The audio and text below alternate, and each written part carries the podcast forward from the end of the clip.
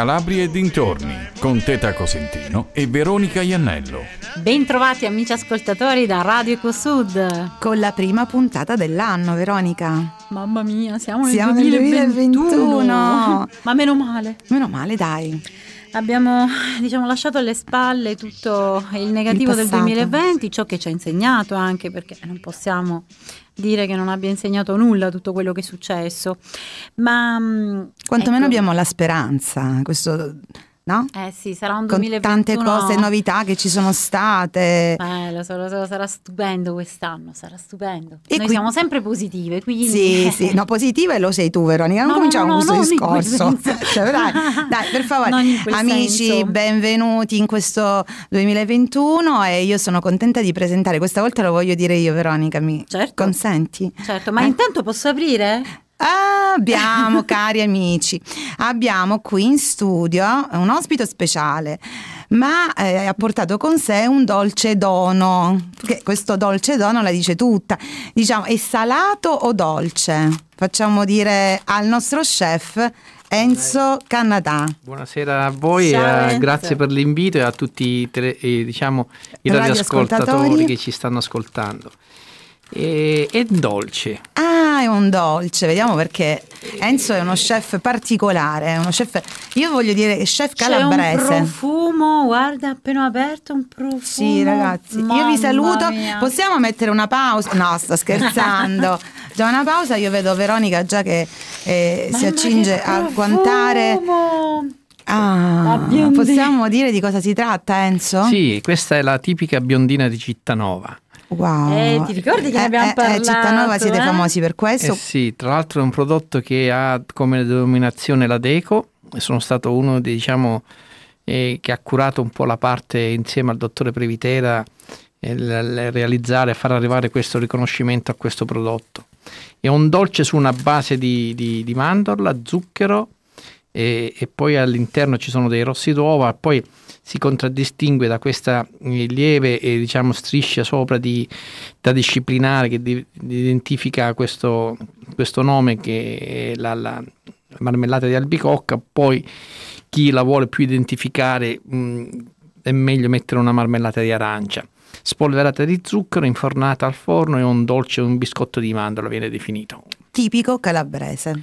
Diciamo che questo, più che tipico calabrese, è tipico cittanovese. Identifica proprio il territorio di Cittanova, sì.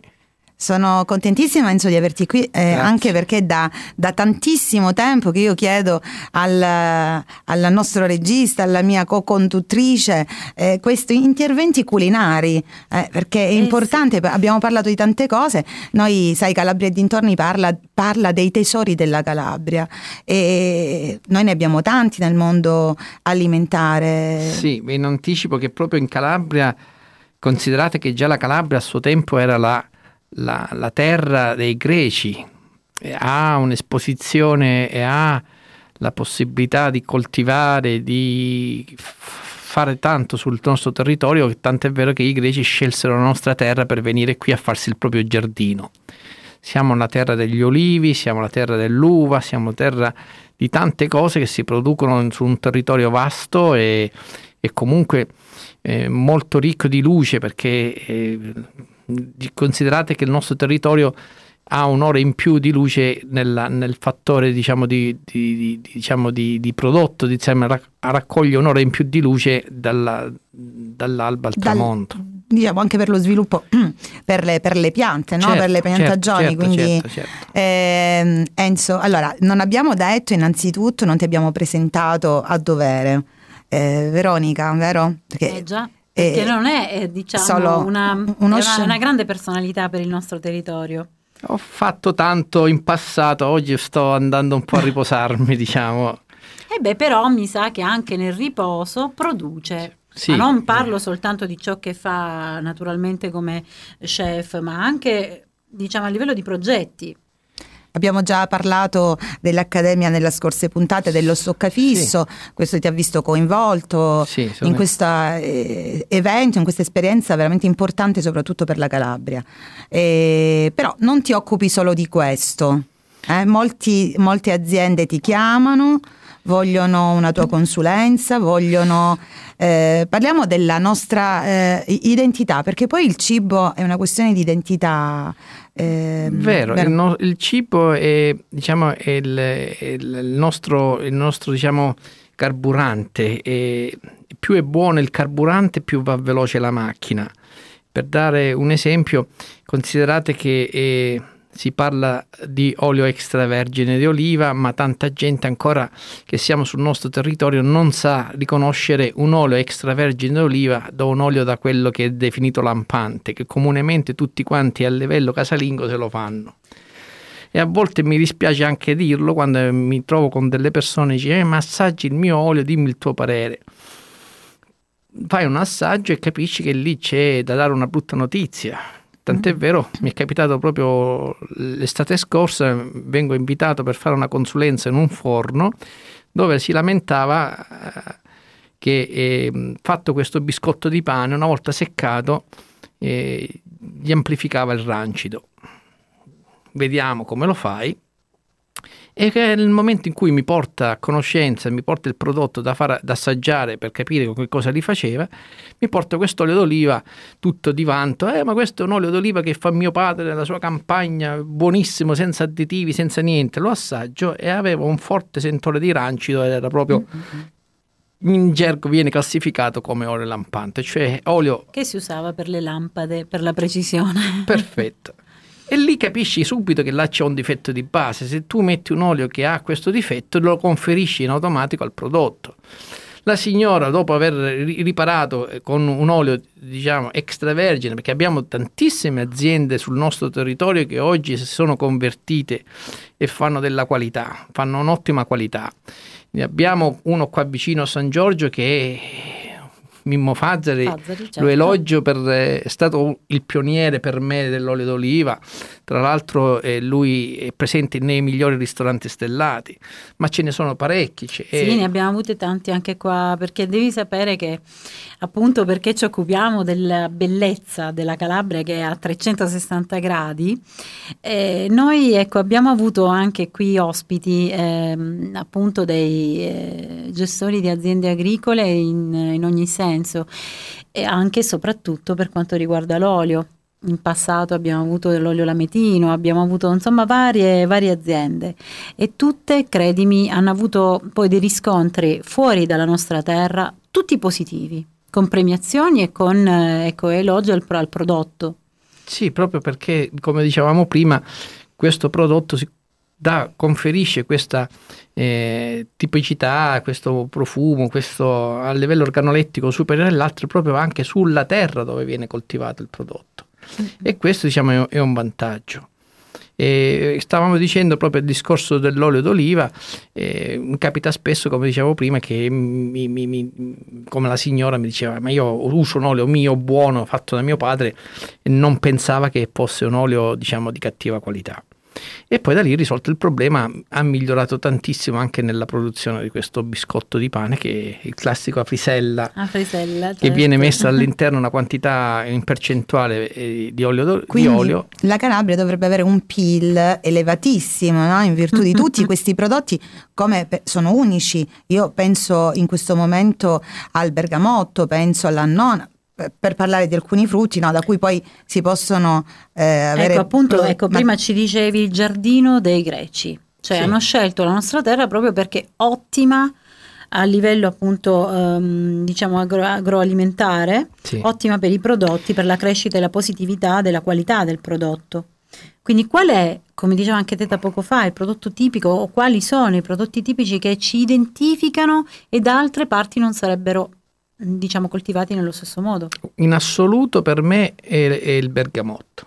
Il bergamotto che si produce nel territorio che va da Povalino lì a Villa San Giovanni, quella fascia Regino, di terra, quindi. Regino, tanto è vero viene identificato come il bergamotto di Reggio Calabria, e quel bergamotto, diciamo, che è unico. Tant'è vero hanno provato in Israele, hanno provato in qualsiasi parte del mondo a replicarlo, ma non riesce a offrire, a dare quella peculiarità di profumo, di organolettica, di come sostanza, come prodotto in sé come olio essenziale. Mi permetto questa frecciatina che forse non è stata colta dalla Veronica o non l'ha voluta coglierla, ma a tal proposito tu mi dici questo, no? Il bergamotto cresce solo in Calabria, quindi è non cresce solo in Calabria, mi correggo.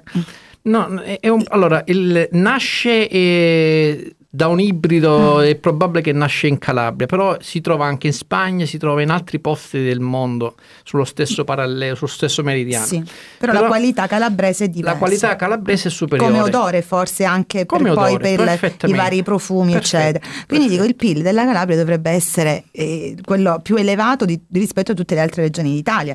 In realtà invece il PIL della Calabria è il più basso rispetto a tutte le regioni del mondo, cioè tutto il mondo. Perché questa cosa? Non sappiamo sfruttare i nostri prodotti? Perché secondo me negli anni la politica non è stata così capace di poter dare un risalto e un contributo giusto e corretto nel valutare i nostri prodotti. Vi riporto una notizia che a me mi viene a mente adesso. Anni fa una signora sulla zona della Locride, adesso non ricordo bene chi in particolare fosse, erano arrivati negli anni 70 i famosi contributi per strappare, sradicare le vecchie piantagioni di vigneto che identificavano questo territorio, che questa volta venivano coltivate dai greci, come dicevamo prima, e piantare nuove cultivar, nuove tipologie, nuovi vigneti. Beh, questa signora si ribellò a questo sistema e lasciò. Da oltre 40 anni lasciò questi vigneti, in quanto diceva sono prodotto terra che mi ha lasciato mio padre, è affezionata al prodotto, è affezionata alla terra, non voglio fare un cambiamento. Che succede? Che oggi lei ha un prodotto unico nel mondo, perché mentre gli altri hanno sradicato per poter apportare una miglioria, perché si va sempre alla rincorsa della produzione, no? Dobbiamo fare sempre di più, ma non si guarda che dobbiamo fare sempre anche meglio, non soltanto fare di più. Non solo, ma c'è anche l'incentivo per chi sradica e poi va a ripiantare il nuovo, quindi anche magari in vista di questo tanti hanno... Sì, ma l'incentivo serve per fare produzione, non mi serve per fare qualità. Perché la signora altrimenti non avrebbe sradicato, se c'era soltanto il discorso, non era un discorso affettivo, avrebbe sradicato come hanno fatto gli altri e si sarebbe ritrovato con lo stesso prodotto degli altri. Che quando lo mette sulla bilancia non è la signora che governa il mercato, è l'altro che governa il mercato. Perché quando tu offri su un territorio un prodotto, diciamo che sia di pari identità, di pari gusto, di pari, che lo fa il vicino di casa, lo fa diciamo la persona che è il competitor, possiamo dire, e diventa un prodotto a sto punto uguale agli altri e non hai quel potere di potergli dare un prezzo, tu definire un prezzo, perché è come se tu vai a prendere una margherita in un ristorante, in una pizzeria, e c'è chi lavora con una mozzarella di qualità, c'è chi mette il pomodoro pelato di qualità, una farina macinata a pietra, e ha naturalmente dei costi superiori a chi fa una margherita con merce povera. Certo. Di conseguenza capita spesso alle persone che fanno la valutazione, che si siedono al tavolo, la prima cosa che vanno a vedere, la differenza, il confronto qual è? Il prezzo. Il prezzo. E da lì non puoi fare un indice di riferimento se equiparata o bene o meno, perché devi vedere innanzitutto quello che ti offrono. Ebbene, Enzo, ritorniamo anche al discorso che il mercato globale ci ha portato proprio anche la produzione dei cinesi. Parliamo anche del latte in polvere, viene portato dalla Cina, parliamoci chiaro. Ma voi forse non lo sapete, questa è una notizia che è stata messa sui giornali anni fa. Un prodotto tipico del nostro territorio veniva fatto con il latte della Polonia. Dai. Presidio tipico del nostro paese. Poi c'è stato uno scandalo e da lì hanno rimediato. E poi ci lamentiamo e ci domandiamo come mai tutte tantissime malattie, che possiamo pensare anche ai casi di intolleranze alimentari, o no? Sì, quello sì, sicuramente può derivare anche dalla celiachia che si sta sviluppando sul territorio, o quantomeno il reflusso, cioè tantissime patologie. Guarda, tocchi dei tasti così delicati, dolenti, che io negli anni li ho sempre esaminati in prima persona. Perché?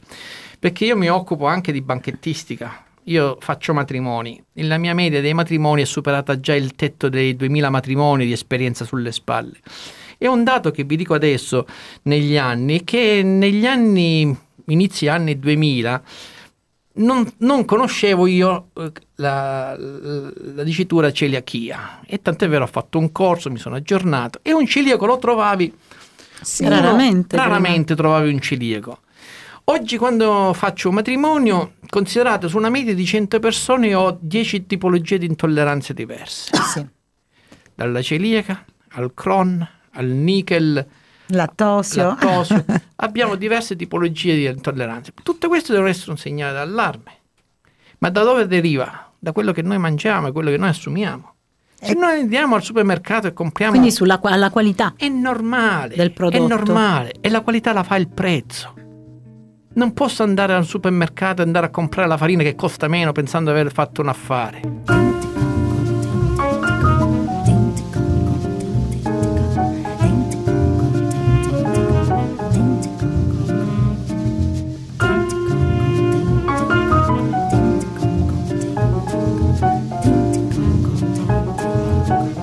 The way you wear your hat, the way you sit your tea, the memory of all that. No, they can't take that away from me. The way your smile just spins, the way you sing off key,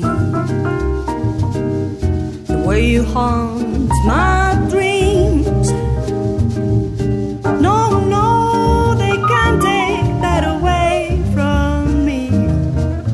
We may never meet again on the bumpy road to love. Still I'll always keep the memory of the way you hold your... E siamo tornate, ma erano... spettacolare. Bello ritornare a parlare con la pancia piena. Adesso per la mia grande gioia di tutti gli amici di Radio EcoSud, Enzo poi ci darà qualche consiglio di qualche ricetta da assaporare in questi giorni ancora di festa, perché siamo ancora giorni di tranquillità. Enzo, cosa pensi? Magari qualche bel prodotto. Più che ricetta, io mi piace sempre dare dei suggerimenti, perché sì, se ti do la ricetta te ne ho data una, se ti do un suggerimento ne fai tante di ricette. Grande Enzo. Perché io ho capito la mentalità di Enzo, che dovrebbe essere quella di tutti i tuoi colleghi, cioè mangiare bene, perché noi siamo quello che mangiamo. Tu ti occupi anche, come l'hai detto prima, di neutraceutica, cioè mangiare in una maniera sapersi nutrire. Ma oggi penso che l'andamento è questo, di cercare di nutrirsi con la nutraceutica, come dicevi prima, è fondamentale oggi per noi, perché abbiamo necessità di stare bene, e stiamo bene mangiando bene. È quello che alla fine determina tutto, di come noi ci curiamo, perché vedi, a volte una donna spende euro per come fare la spesa. Enzo, diamo un suggerimento ai nostri amici che sono una adesso piccola chicca, come fare la spesa.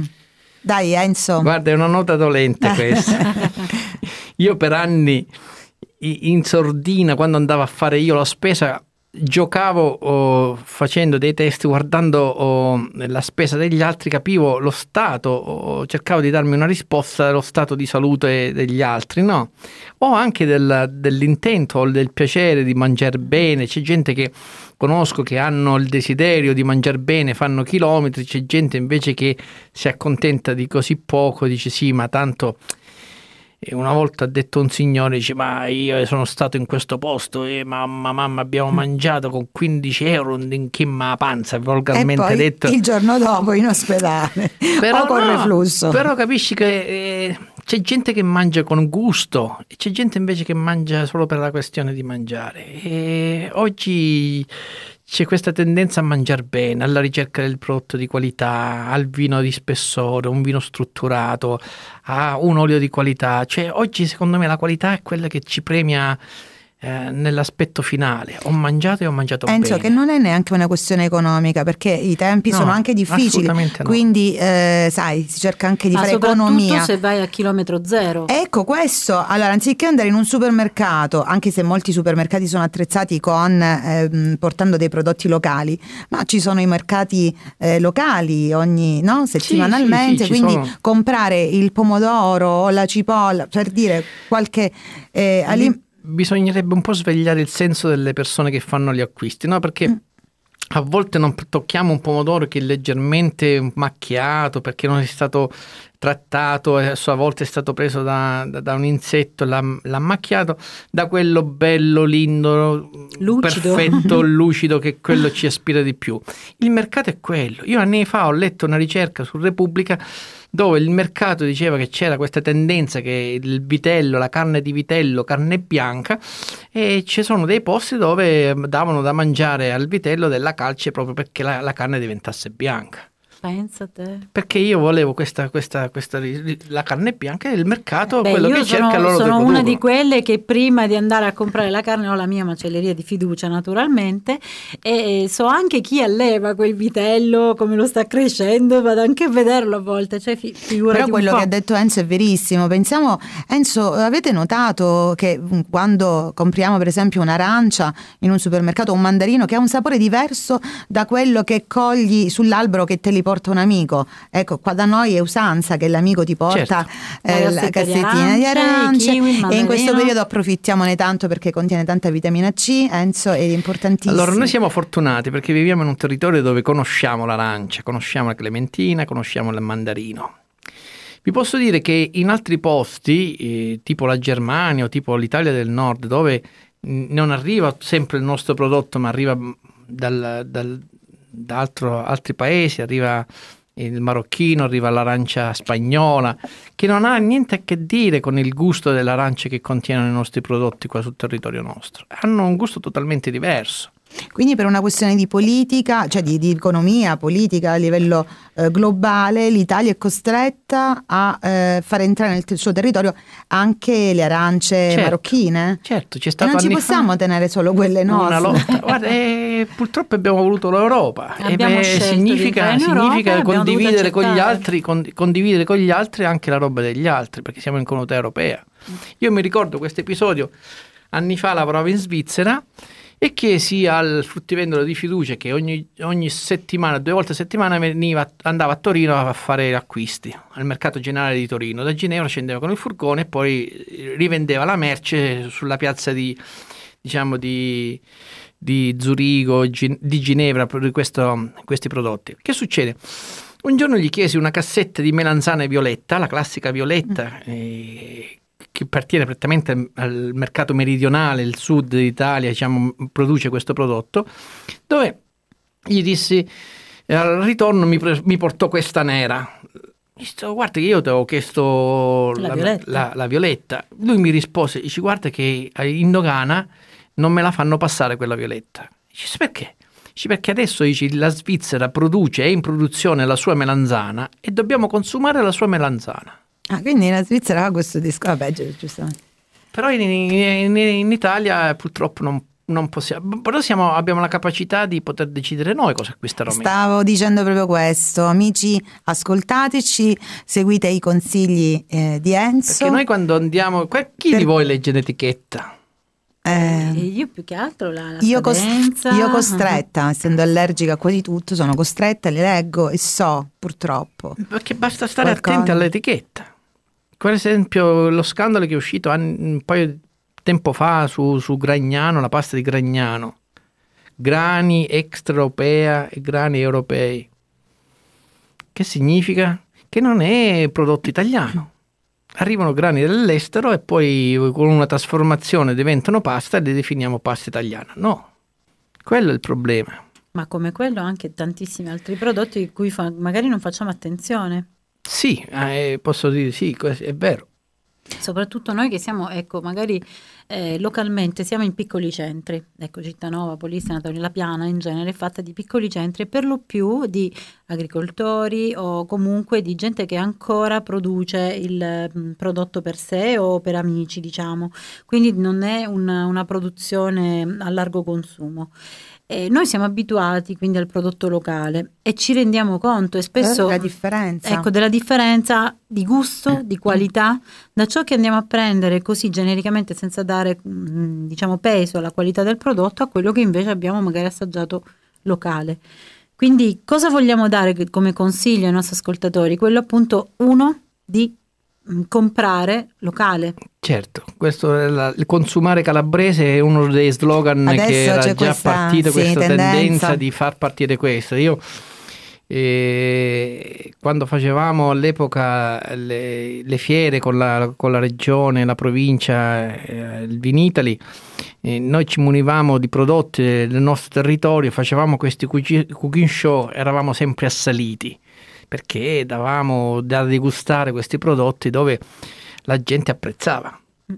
Apprezzando poi si cercava di creare un indotto economico per le aziende ed erano delle cose che tiravano tanto. E oggi se per me è quello, dare la ricerca sul territorio a chi produce un buon formaggio, a chi produce un buon ortaggio e comprare direttamente. Ci sono questi mercatini della Coldiretti che questi sono certificati, perché poi alla fine bisogna anche stare attenti a chi produce e come lo produce un prodotto, perché c'è gente che ha intenzione di lucrare e ha intenzione soltanto di vendere, c'è gente invece che fa della qualità e mantiene la qualità d'origine, diciamo. Io ho un mio fornitore di pelati che è di Africo, un carissimo amico che lui è presente nei migliori mercati nazionali, ma non perché è lui, ma perché ha un prodotto di qualità. Perché conosco è stato pelati, li conosco di quella zona della Locride. Sì, quindi sì. Enzo, noi potremmo anche consigliare una pietanza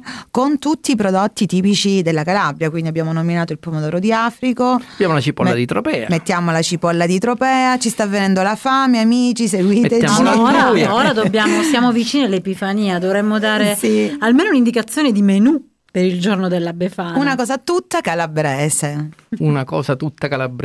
Sì. Beh, una pasta potremmo farla con l'anduia, potremmo fare una pasta. Vedi, perché stranamente, il territorio calabrese è povero di ricette. Ma la colpa di chi è?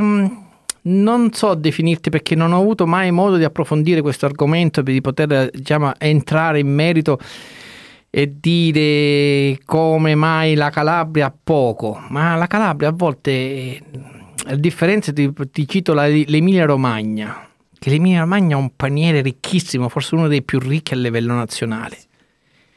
Noi abbiamo poco. Eppure noi siamo molto creativi, strana questa cosa. Sì, siamo creativi. Perché in genere, ecco, in cucina, la cucina è un'arte. Sì. Giusto? E tanti ce l'hanno innata come ce l'hai tu, e questa è creatività, non è soltanto il sapere, la ricerca, lo studio, perché dietro c'è molto studio degli ingredienti, della qualità, di tutto, degli accostamenti, dei sapori, della qualità dell'olio, come dicevamo prima, come piuttosto di altro. Ci siamo concentrati su poche cose. Questa creatività oppure non è ancora scoppiata. Enzo, allora aspettiamo te con anche un libro, perché anche la casa editrice, la vostra casa editrice potrebbe anche uno è uscito appena da poco, neanche 10 giorni fa, stiamo parlando 8 di dicembre, è stato tirato fuori un libro a livello nazionale, dove ci siamo riscattati un po' di un qualche cosa che ci apparteneva. Sullo stoccafisso abbiamo degli studi dove certificano che lo stoccafisso arriva prima in Calabria che tutto il resto d'Italia, tra la Calabria e la Sicilia. C'è un altro un libro in cantiere che riguarda 100 ricette, sempre rimanendo in tema stoccafisso, e poi da lì le ricette, ripeto, sono identificative alla persona. C'è un prodotto. Ma già 100 ricette su un prodotto, non è male. Anche sono state già quasi tutte accantierate, bisogna soltanto sviluppare adesso il testi e tutta l'altra. Ho già lavorato da parecchio. Allora Enzo, noi di Radio EcoSud, insieme anche con il regista e tutti, insomma, il direttivo di Radio EcoSud, saremo i vostri assaggiatori di queste 100 ricette. Quindi ogni ricetta noi faremo una puntata, diremo la ricetta e noi la assaggiamo per primi in studio. Tu hai capito la mia? Si può fare.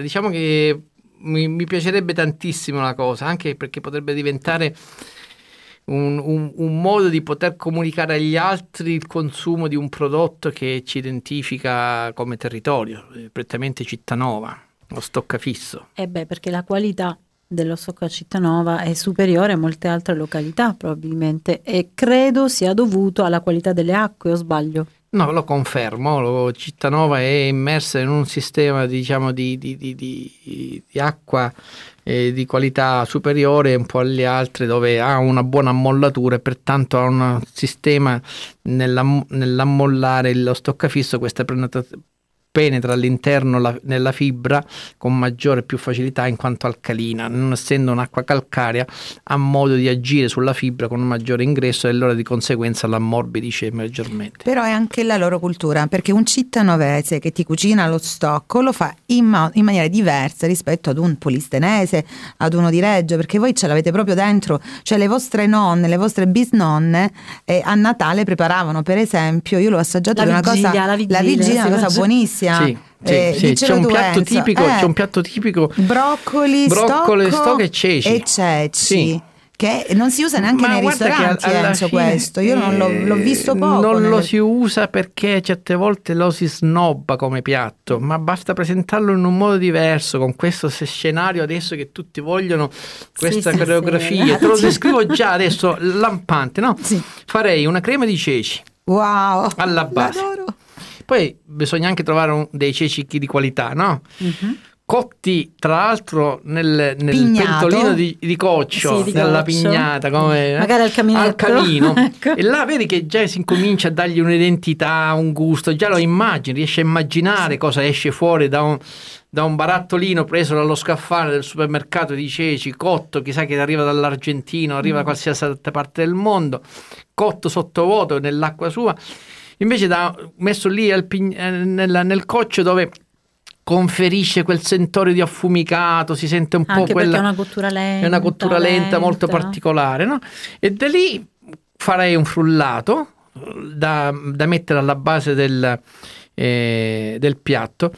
Questo broccolo calabrese, che è diverso dagli altri broccoli, è un po' più nero, ha un po' più di gusto, saltato in padella a ciuffettini, e poi infine queste vele di stoccafisso con un velo di aglio saltate sopra.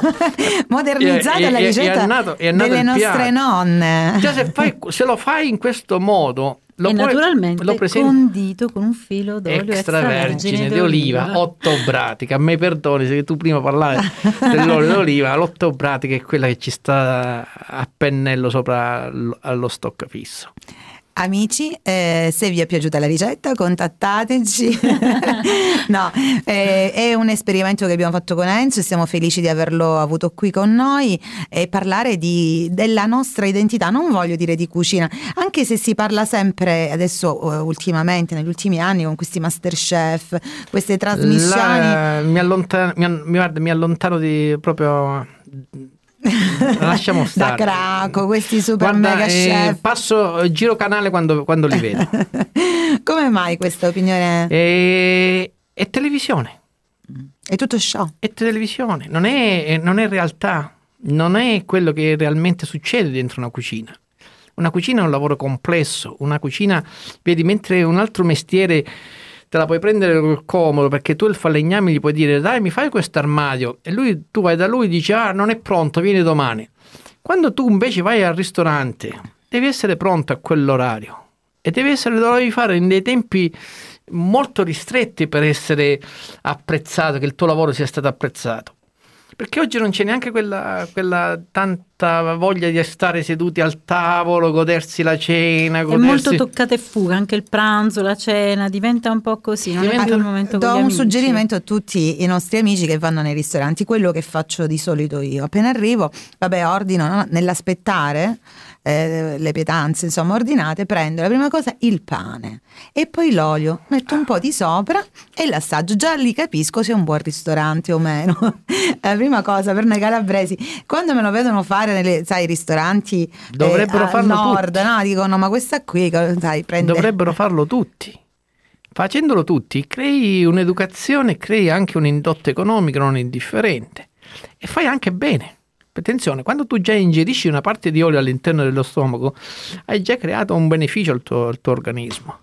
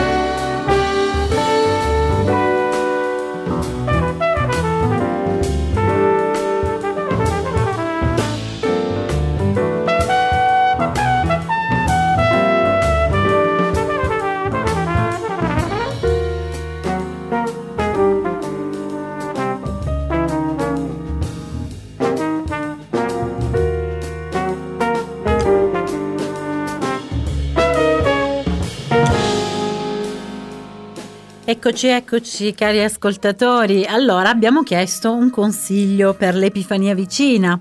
Ora sai, tante mie amiche dicono cosa cucini oggi, cosa cucini, e spesso ci troviamo in difficoltà su come preparare un pesce. Ci dai qualche dritta? Guarda, un pesce, se già parliamo la tipologia di pesce, carne grassa, carne magra, pesce azzurro, dovremmo specificare. Guarda, ti dico, un pesce da fare al forno, sono pochissime le accortezze. Una delle più importanti è la cottura. Tu puoi avere un prodotto di qualità e lo puoi rovinare in soltanto 10 minuti, in più di quello che tu gli dovevi dare. Allora, considerate che un buon pesce fresco messo al forno raggiunge una cottura a cuore 50-55 gradi. Ti resta morbido, saporito, integro nel gusto, proprio succoso, ricco, cioè, di... Enzo, io non ho capito, 50 gradi dobbiamo nel forno? No, mi esprimo meglio. Cioè, deve arrivare allora, lui. La temperatura del forno deve stare sui 160-150 e poi la cottura che deve avere il pesce all'interno, si definisce cottura a cuore, deve stare intorno ai 50-55 gradi. Quello è il punto esatto dove devi togliere il pesce. Quando l'hai lasciato un po' di più, e noi come facciamo a saperlo però? Allora, oggi la tecnologia con 5 euro dai cinesi ti compri un termometro. Ah, è vero, il termometro. Oppure una delle tecniche che ci insegnavano ai tempi quando andavo a scuola io, c'è la lisca centrale, quella dietro, la lisca ecoidale, quella che sta sulla spalla, sulla parte alta, no? Quando tiri quella, ce ne viene facilmente il pesce cotto. Hai visto che segreti? Non sono segreti, attenzione, certe volte uno dice ma tu hai segreti, non ce ne sono segreti, sono soltanto accortezze e tecniche che ti vengono fuori mentre stai lavorando un prodotto. Quindi tu adesso questo pesce ce lo consigli? Faccio questo poi pesce, attenzione, giusto? Lo possiamo fare con un'aggiunta di pomodoro, lo possiamo fare al cartoccio. Quello che stavo dicendo io che è fondamentale di un pesce la cottura, perché considerate questo. Si parla di fibra, tutto quello che contiene una fibra che gli dà la morbidezza sono due cose, l'acqua e i grassi. Allora, se noi di queste due componenti, no, le togliamo, perché il grasso ci, allora vogliamo la carne magra, e dell'acqua poi in cottura la eliminiamo, diventa come anche la fettina di carne, quando si dice, ah, ma mangiare una fetta di carne mi ha fregato il macellaio, non è vero niente, devi capire come l'hai cotta. Già quando metti una fetta di carne su una padella e fuoriesce quell'acqua, lì c'è un errore di fondo, stai lavorando con una bassa temperatura, la stai rovinando, non la stai arrostendo la carne, la stai cucinando. Quindi tu ci consigli sempre, anche in questo caso per esempio, la carne a fuoco alto, devi subito, comunque, certo, devi fare una scottata, cioè la cucina, gli ingredienti, tutto quello che tu hai in cucina parla.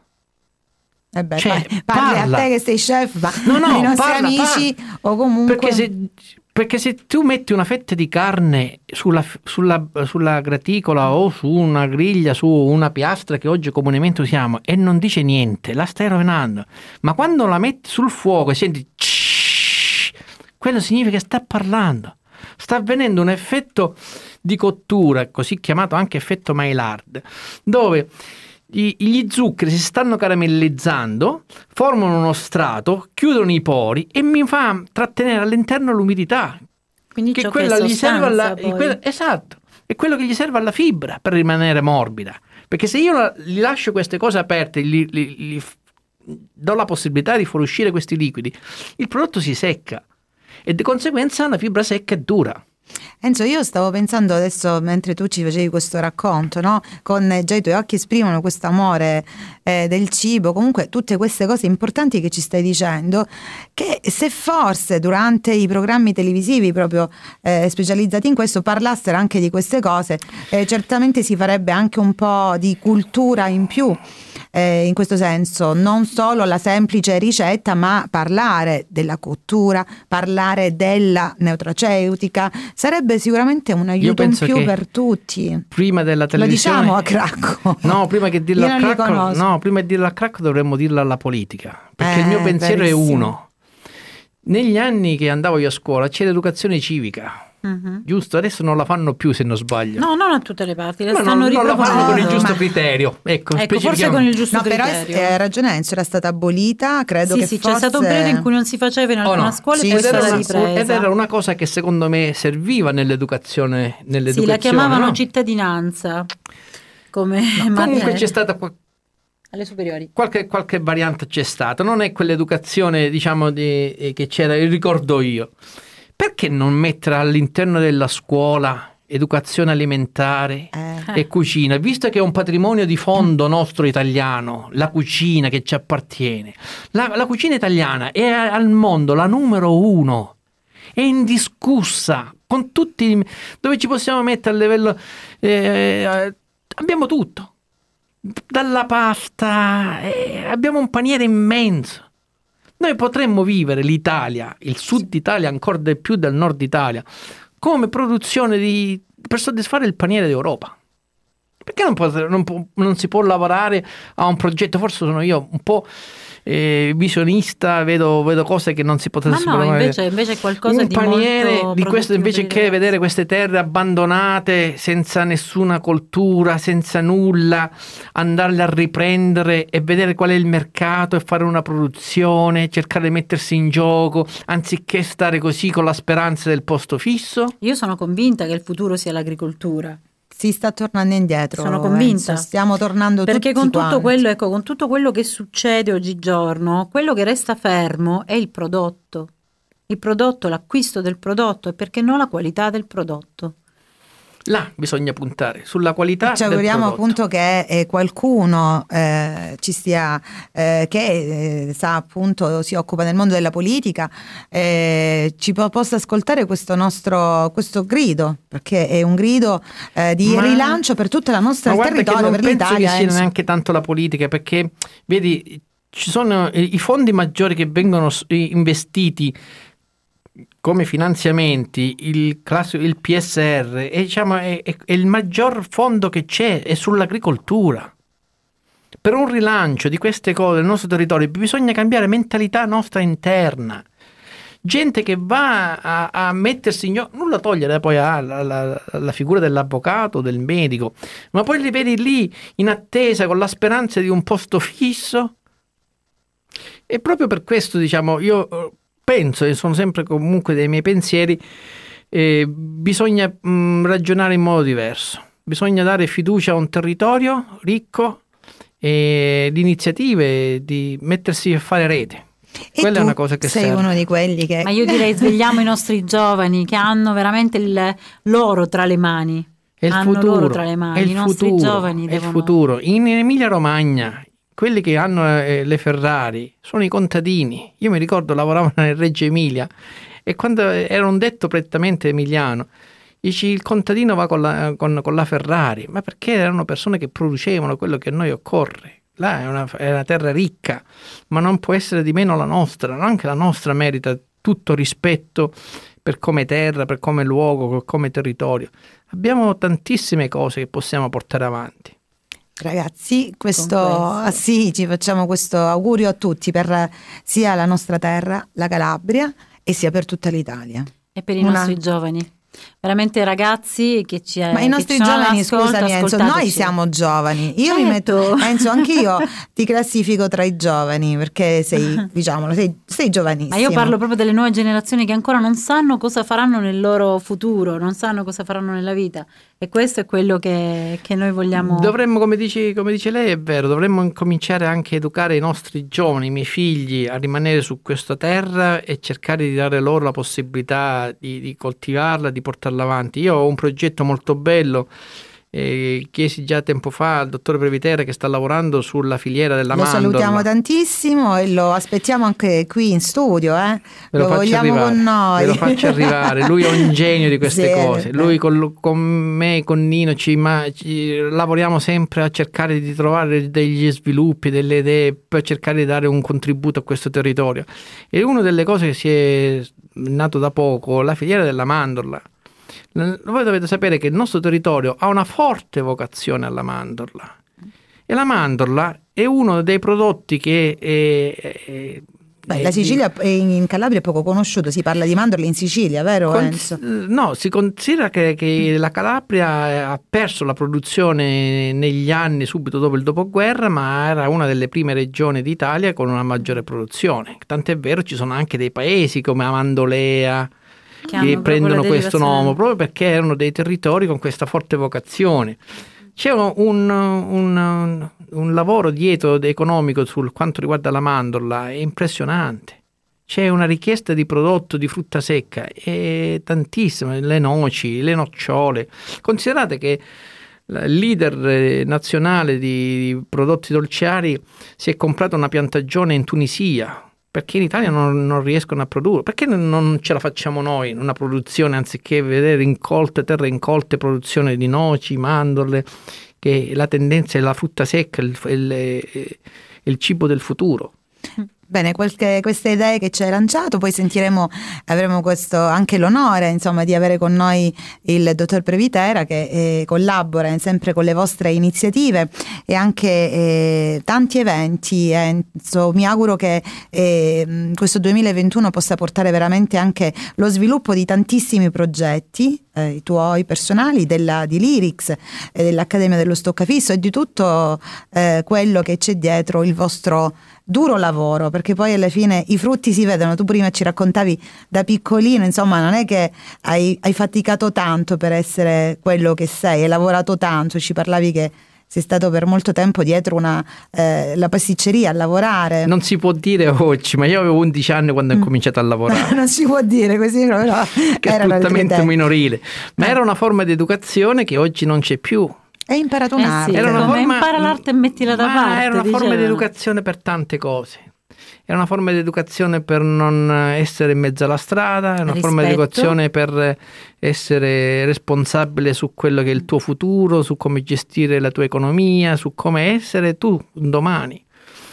Oggi un genitore non gli puoi dire tuo figlio va, mandamelo a lavorare con me, perché sono disposto a conferirgli, a dargli tutto il mio sapere.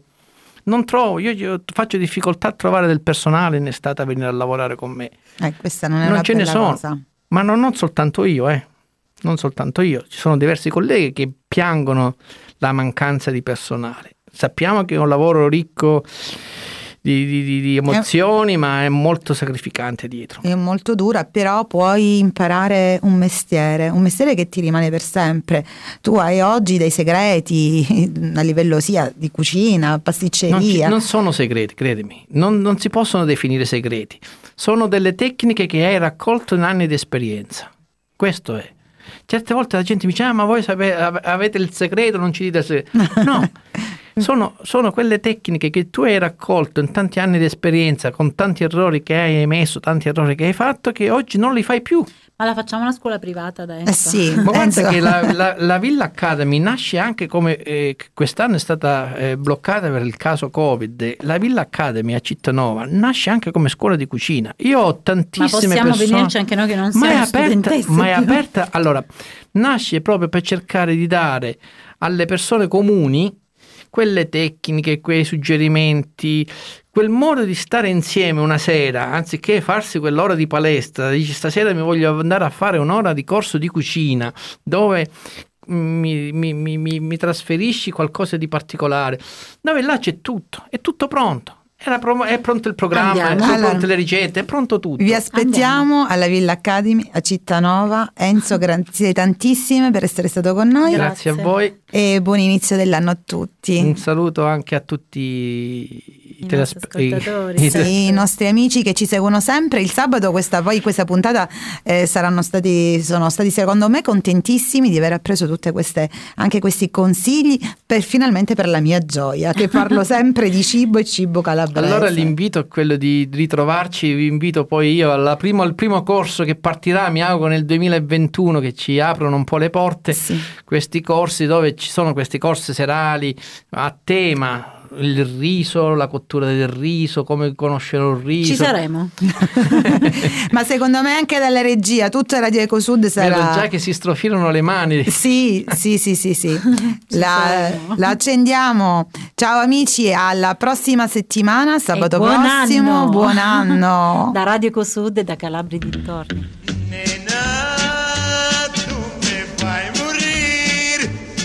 Avete ascoltato Calabria e dintorni con Teta Cosentino e Veronica Iannello.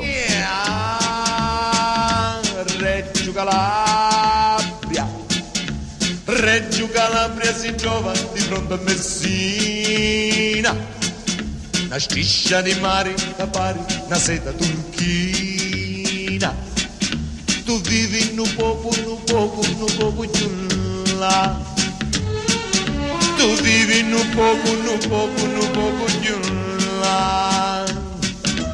Ah, Reggio Calabria, a Reggio Calabria.